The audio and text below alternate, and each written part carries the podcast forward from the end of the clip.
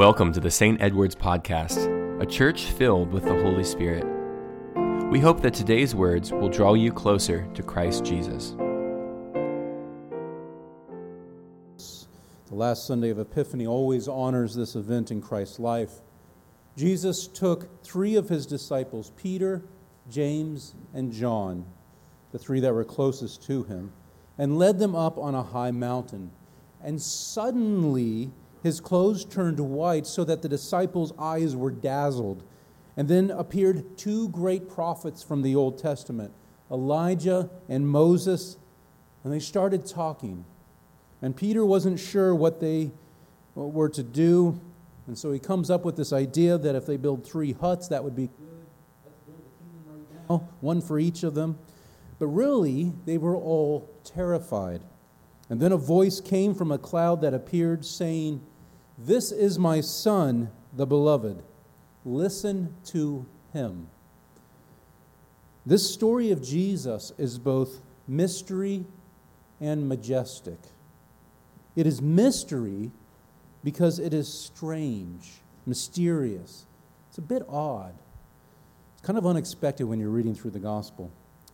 It is majestic because Jesus is shown in his glory, in his radiance. And these are reasons that we come to worship Jesus. Or, in the sense of the incarnation, these are some of the reasons why we worship God. He is mysterious and He is glorious. He is deserving of all our worship, all of our devotion.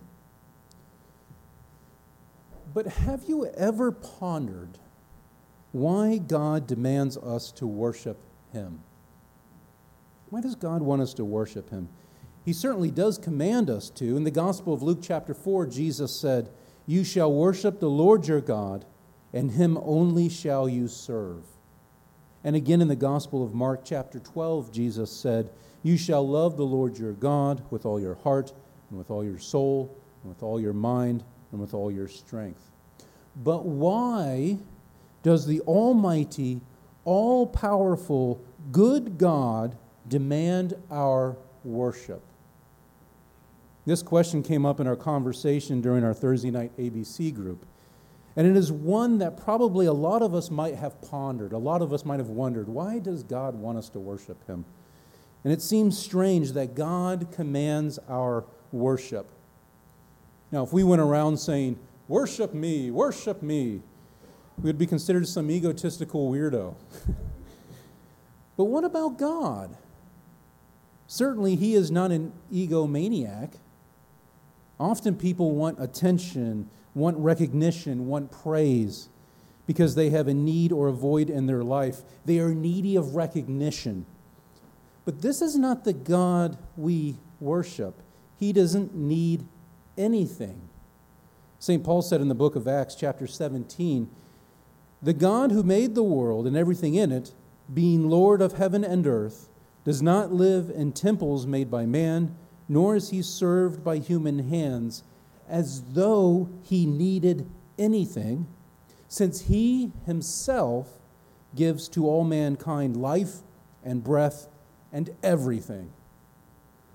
He doesn't need us to worship him. If he did, he would be less than all powerful, he'd be needy. So, why does he command us to worship him? There is a simple answer, but sometimes the simplest answers are the most profound. And that is this we need him.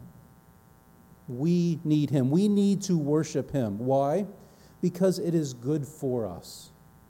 It is good for us. God wants us to worship him because it transforms us. The greatest way to worship Jesus is to love him. And the greatest way to love him is well, that's a good question. Jesus gave us the answer in the Gospel of John. He said this If you love me, keep my commands. It's through obedience. And this is why we worship. We obey what Christ said to do. In fact, that's what Christ said to do. Before Christ ascended, he gave instructions to his disciples and said this Go and make disciples of all nations, baptizing them in the name of the Father, and of the Son, and of the Holy Spirit, and teaching them to obey everything I have commanded you. We worship God through obedience. Now, my children can tell me how much they love me until they are blue in the face. But if they never obey what I ask of them, well, their actions speak louder than their words. And such would be the case with me. I can say, I love my children all I want, but if it doesn't come through my actions, they speak louder. And as the people of God, as the children of God, we can tell God how much we love and adore Him all we want, but our actions speak louder than our words. And I don't know about you, but that's a bit convicting, almost a bit fearful, which is why we are thankful for His grace, His mercy, His steadfast love, because we are not perfect.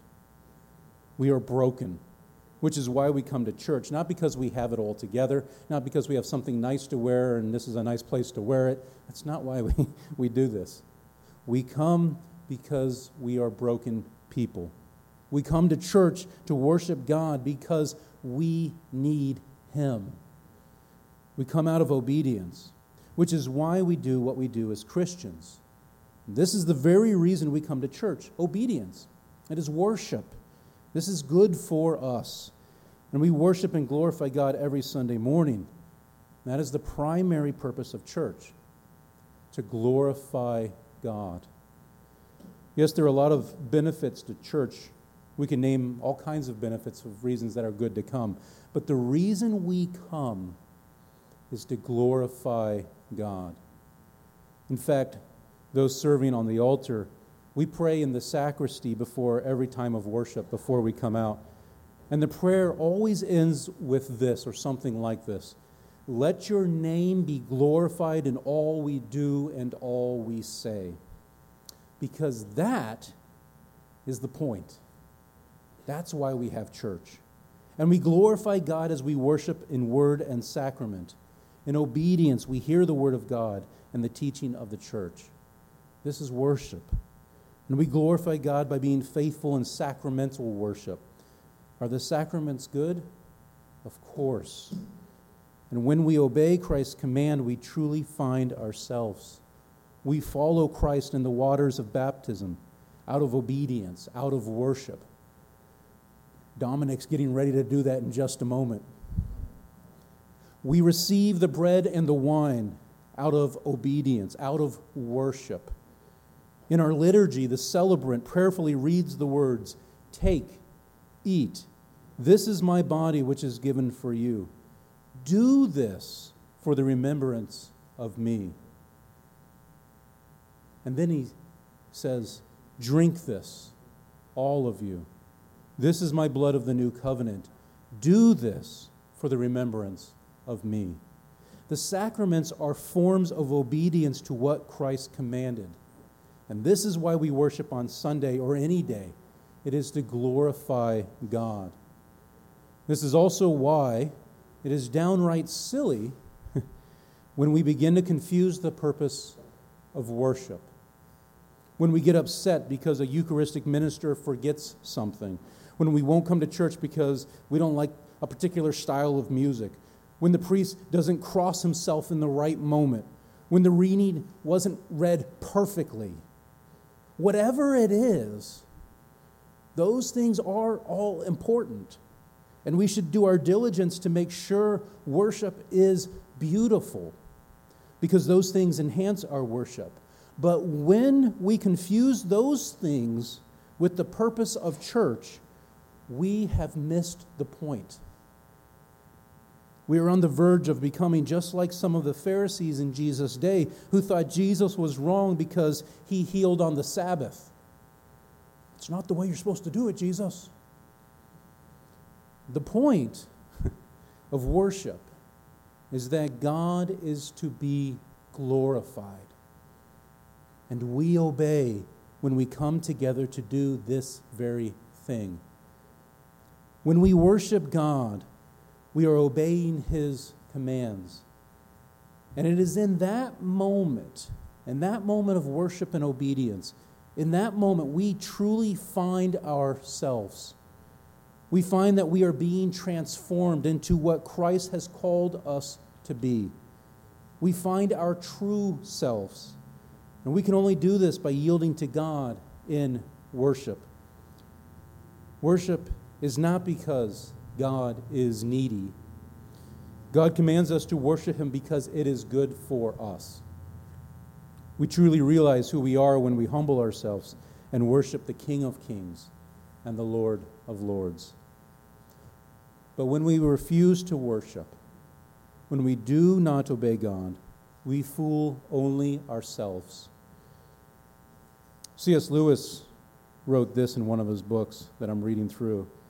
He wrote, When we want to be something other than the thing God wants us to be, we must be wanting what, in fact, will not make us happy.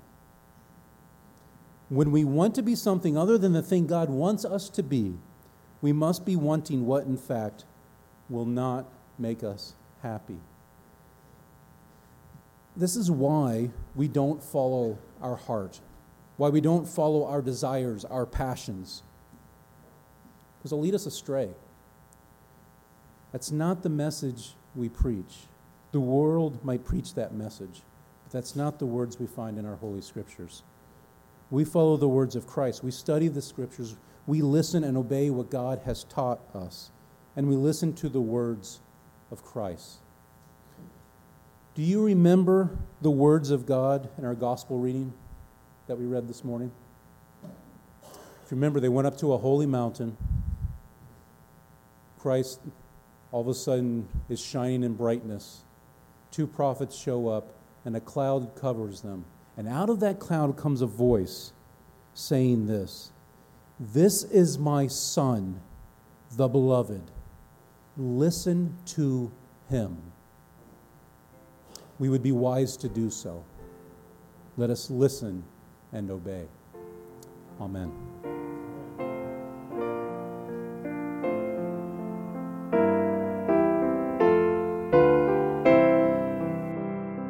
Thank you for joining us in this conversation today.